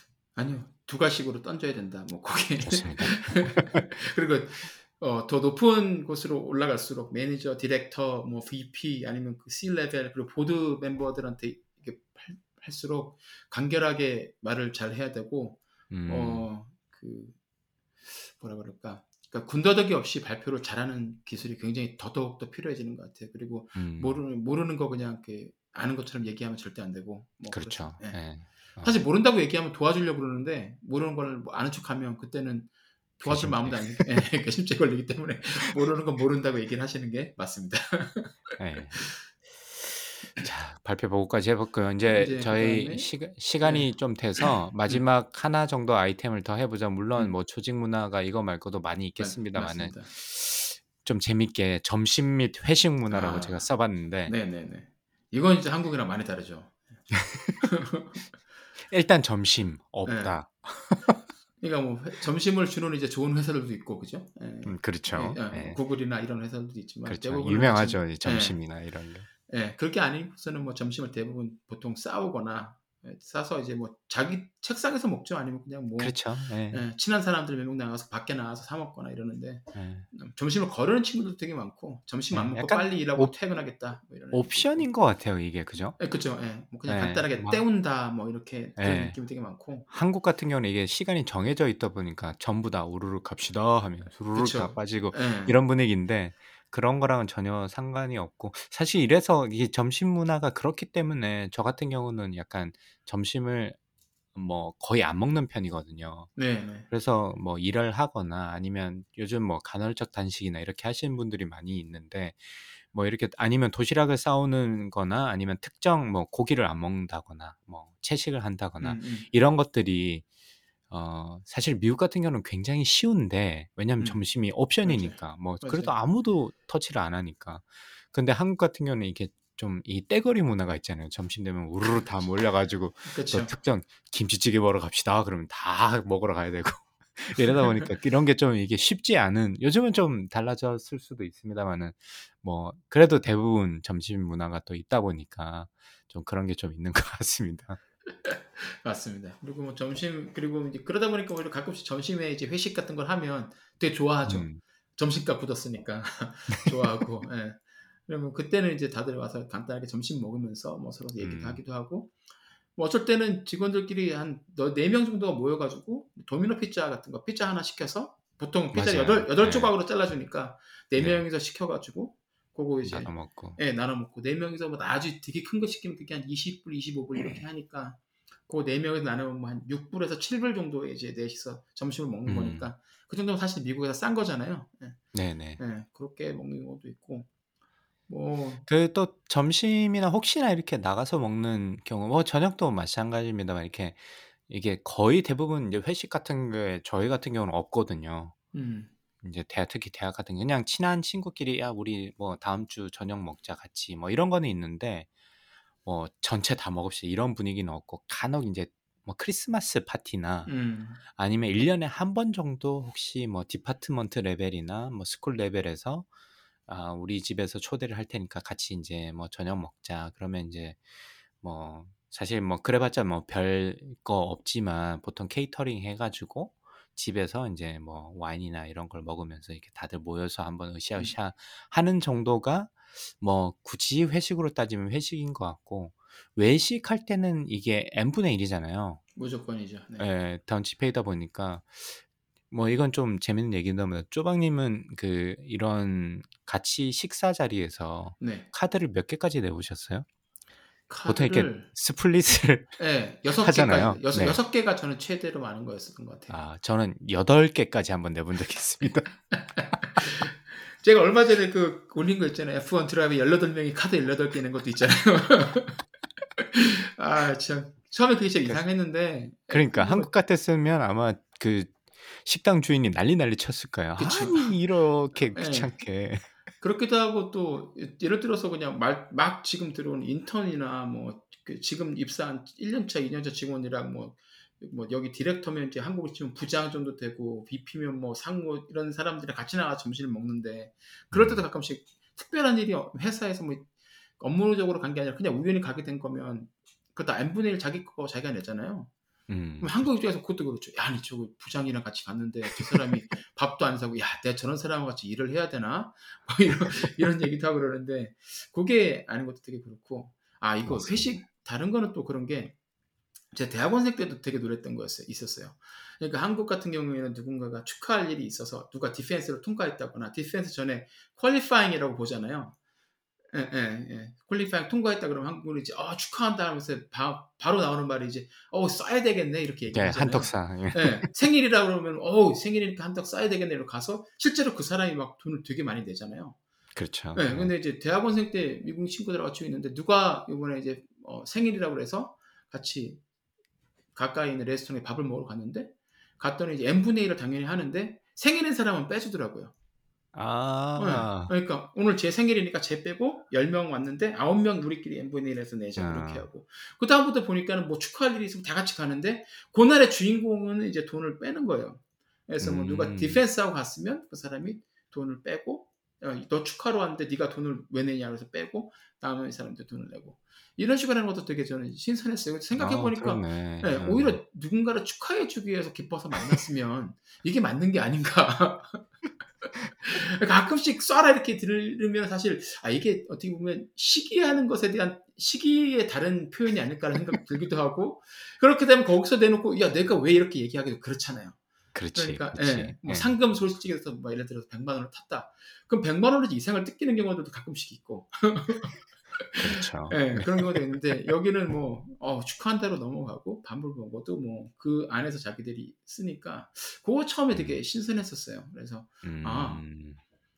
그러니까 오히려 부담도 없이 다들 모여서 와서 뭐 축하도 잘 해주는 것 같고 음, 그리고 뭐. 회식 예. 또 회식은 요즘은 이제 거의 점심 때 해요. 그러니까는 저녁 때 하면 당연히 아무도 안 오고 그렇죠. 4시에 해도 애들을 픽업해야 되는 엄마 아빠들이 많잖아요. 그렇죠. 네, 그러니까 엄마 아빠들이 많이 못 와요. 못 오고. 그리고 또 저희 같은 경우에는 이제 생산직에서 일하는 타임, 그 시간제로 일하는 직원들이 있는데 이 친구들은 이제 되게 일찍 와요. 막 2교대 이렇게 가니까 6시에 출근했다가 2시 반 이때 집에 가거든요. 음, 근데 음, 3시, 4시 이렇게 해버리면 이 친구들은 오고 싶어도 못 오는 거예요. 음, 네, 퇴근한 다음에 오는 거니까. 그래서 그런 거, 요즘은 무조건 점심때예요 12시부터 뭐 4시 딱 불러 걸어놓고. 그래서 이제 12시부터 2시까지 이제 뭐 간단하게 뭐 행사하고 밥 먹을 거 있으면 그때까지 다 먹고 이제 그게 업무 시간에 들어가는 거죠. 그러니까 6시부터 음. 2시 반까지 일하는 친구들은 이제 그때 2시 반까지 회식에 참여하고 퇴근하고 바로 가요. 그 다음 뭐 자기가 이제 회식이니까 놀고 싶으면 와서 그냥 좀 더 있다가 가도 되는데 일단 2시 반 되면 가고 끝까지 남아있는 경우도 거의 없고요. 맞습니다. 한국이나 좀 많이 다르죠. 음. 네. 뭐 저는 회식을 거의 안 하기 때문에 드릴 말씀은 없고 그냥 쪼박님이 어떻게 하시는지 궁금했어요. 그래서 미국의 회식 문화는 저도 잘 모르기 때문에 그리고 참고로 이 박사과정 때도 지도 교수님이랑 한국 같은 경우는 식사도 참 많이 했던 것 같은데 음. 그때는 프로젝트도 있고 그러다 보니까 맞아요. 맞아요. 뭐 약간 회식, 좀 고깃집도 가기도 하고 그러잖아요. 예, 대학원생 그럼요. 그룹 그죠. 예, 예. 그리고 뭐 그런 게 회의비로 처리가 되기 때문에 좀 교수님 입장에서 좀 덜 부담스럽게 그렇게 할 수 있었던 것 같은데 미국 같은 경우는 제가 저희 지도 교수님이 밥 사주신 게 defense 끝나고 딱 한 번 축하한다고 저도 그것도 무려 수시 스시를 사주셨어요. 어 그렇구나. 저도 지도 교수님하고 먹었던 거는 한 두세 세 번 정도 있었던 것 같아요. 박사과정 4년 반 동안. 예. 그러니까 예. 예. 그래서 그런 것도 참 뭐 좋은지 뭐가 좋은지 뭐가 나쁜지는 잘 모르겠지만 한국에서 경험하다가 온 사람 입장에서는 어떻게 보면 좀 아, 정없어 보인다 이런 생각이 좀 들 수도 있는 것 같아요. 예, 드라이하긴 하죠. 적응하면 또 그렇게 적응하고 되게 되니 적응해서 예. 살게 되니까. 또 아, 이게 좀 중간이 찾기가 쉽지 않은 것. 한국 같은 경우는 너무 심하고 예, 예, 예. 회식이나 이런 것들이 또 미국 같은 경우는 또 1년에 한 번 있을까 말까 그러니까 이건 또 너무 없는 것 같고 그래서 그 중간에 좀 절충안을 좀 잘 찾으면 좋지 않을까.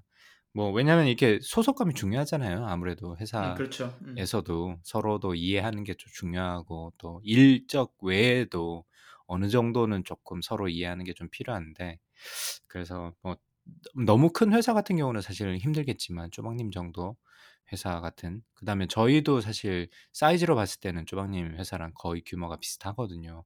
교수가 어, 한 60명 정도 되니까 음, 네. 그래서 그러다 보니까 요 조금만 좀 좀 더 하면 좋지 않을까라는 생각이 좀 들었습니다. 그래서 오늘은 여기까지 해봤네요. 조직 문화. 와, 이렇게 주제 없이 얘기하는데 벌써 한 시간을 넘겠네. 아니, 병이다, 병, 이거 진짜.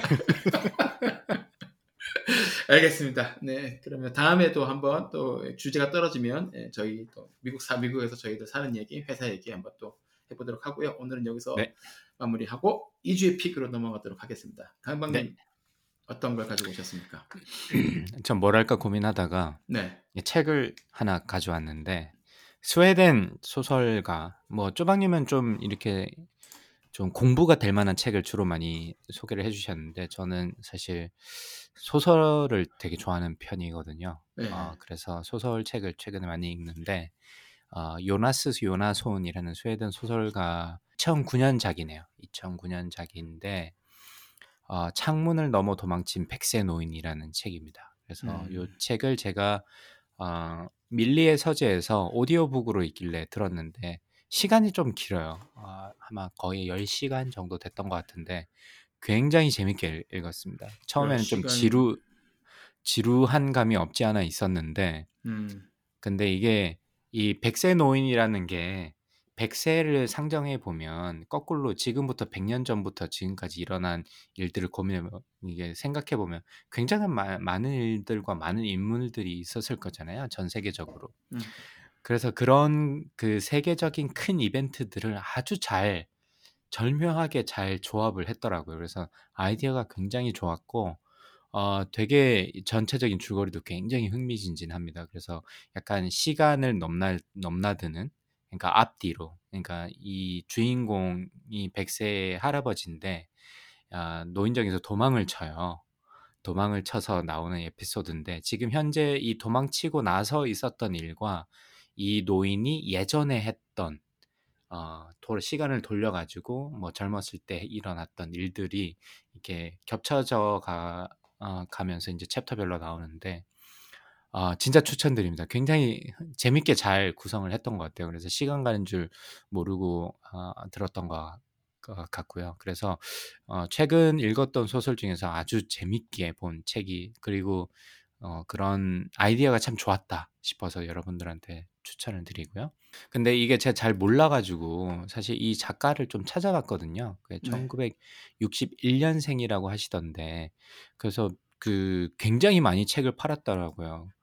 어, 그래서 창문을 넘어 도망친 백세 노인이 첫 번째 책이고 샘을 할 줄 아는 까막눈이 여자 두 번째 킬러 안데르스의 그 안데르스와 그의 친구 둘.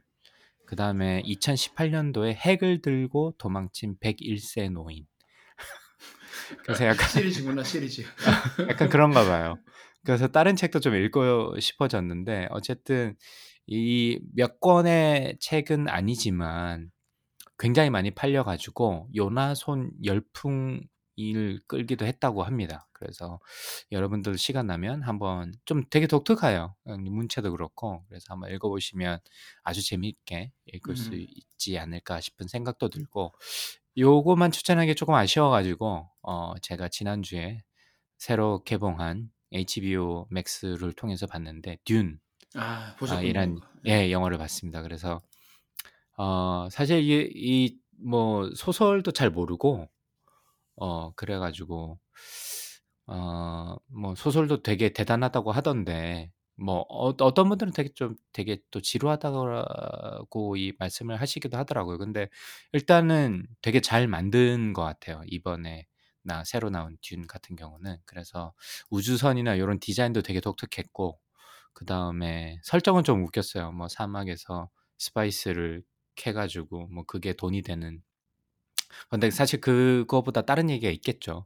근데 어쨌든 스타워즈처럼 뭔가 장대한 시리즈물의 첫 시작임, 첫 편을 제대로 알린 그런 영화가 아닌가 싶어 가지고 네. 여러분들 시간 되시면 꼭 극장에서 한번 보시면 좋을 거예요. 저는 극장에서는 못 봤는데 네, 저도 극장에서 어 지금 보려고 준비하고 있어요. 네, 극장에서 보면 아 진짜 재밌겠다. 음악도 너무 좋았고요. 영상도 굉장히 좋았던 것 같습니다. 그래서 그런 그쵸. SF물을 좋아하시는 분들은 아마 좀 재밌게 보실 수 있지 않을까 싶어서 듄도 추천을 드립니다. 네. 조박님은 오늘 어떤 네. 픽을 아, 들고 근데 오셨습니까? 그 제거 전에 듀는 네. 무조건 봐야 되는 게 저는 감독 성향에 따라서 많이 영화를 마- 보거든요. 아, 네네네. 그래서 저는 크리스토퍼 놀란 감독 영화는 절대 안 봐요. 너무? 너무 너무 너무 재미없어요 저한테는. 아, 저랑 그래요? 네, 저랑은 상극이에요 그 사람 영화는. 어, 정말 어. 참으려고 봐도 못 보겠더라고요. 근데 어, 난 크리스토퍼 봤는데. 네, 다들 어. 좋아하는데 저는 네. 크리스토퍼 놀란 감독 영화를 안 보는데 이거는 준 같은 경우는 감독이 디니 빌레브잖아요. 이 사람이 네네네. 시카리오 시리즈 만든 사람, 첫 번째 걸 만든 사람이거든요. 이 아. 사람이 만들고 나서 2편보다 딴 사람이 만들면서 시리즈가 망했어요. 그래서 이 사람 언제 나온 언제 나왔는데 듀운을 갖고 다시 왔더라고요. 그래서 이거는 아. 극장 가서 꼭 봐야 되겠다. 그래서 요즘에 이제 마스크 쓰면 극장 입장을 시켜주니까 아이맥스 하는데 가서 꼭 음. 봐야지 않을까 생각하고 있습니다. 네, 저도 듀운. 참고로 지, 어, 지난주 말에 가족들이랑 같이 COVID 이후에 처음으로 동네 극장에 가가지고 음, 아이들 애니메이션 영화를 봤는데 아 극장 오랜만에 가니까 좋더라고요. 그쵸. 그 느낌이 또 있잖아요. 극장에서만 그럼요. 느낄 수 있는 느낌이. 네. 네. 저는 이제 아 사실 강박님이 예전에 추천해 주셨던 나의 아저씨 그 아, 마이, 네. My Mister 네. 아 네, 10월에 주말에 틈틈이 다 봤습니다 16부작인데 아, 아, 또 이게- 쪼박이 또 눈물 찔찔 났던 것어 같은데. 예, 눈물 많이 났어요 진짜 이게 분위기가 되게 우울한데 맞아요. 히- 희망을 주는 힐링 드라마잖아요 이게 배우들 아, 네. 정말 이성균 씨부터 해서 다들 명연기고 이 그렇죠. 대사가 이게 대사가 이게 뭐라 네. 짧고 강하게 콱콱 와닿는 대사들이 있고 예, 울먹울먹하죠. 예. 예, 배경음악까지 이렇게 유재하 씨 노래까지 나오고 그래서 그럼요, 너무 네. 좋아서 뭐 하나 나무랄 것 없는 아, 드라마였습니다. 그래서 강박님 추천해 주셔서 감사드리고 나의 아저씨 예. 아 오주의 픽은 제가 장유진 작가님의 달까지 가자라는 책을 소개 어, 추천해 드리려고 합니다. 네. 그래서 자- 장유진 작가님은 이제 작년인가 재작년에 한번 제가 여기서 추천했던 것 같은데 그렇죠. 네, 일의 맞습니다. 기쁨과 슬픔, 예, 요 그 단편 소설집을 가지고 오셔가지고 그때 이제 막 상도 타시고 그리고 그때 막 판교 스타트업에 아, 그렇죠. 그, 예, 네. 판교 스타트업에서 있- 이거 실제 일하는 사람이 아니면 모르는 디테일을 너무 모른다. 많이 알고 있다. 네. 그래서 사람들이 정말 훅 몰입해서 읽었던 그 단편 소설의 작가이신데 이분이 이번에는 그 뭐죠?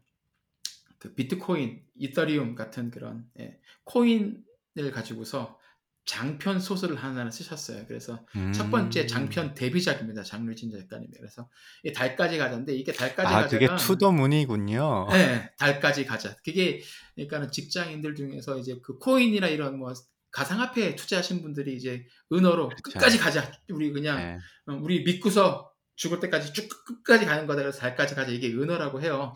근데 이제 음, 그 한국의 이제 가상의 제과 업체에 다니는 그, 그 안에서 굉장히 별 볼 일 없이 정말 평범하다 못해 그 평균 이하의 등급을 계속 인사고과를 받는 새그 여직원들의 이야기예요. 이 여직원들이 이제 음, 힘들어하면서 굉장히 막 계속 국가도 밀리고 밀리고 하면서 별로 존재감 없이 회사에서 다니고 있다가 이제 우연한 기회에 이제 그 가상화폐에 어떻게 들어가게 되면서 이 겪어 일어나는 일들을 이제 소설로 아, 쓰셨는데 재밌겠다. 아, 이거 읽으시면 진짜 중간에 그책못 내려놓으세요.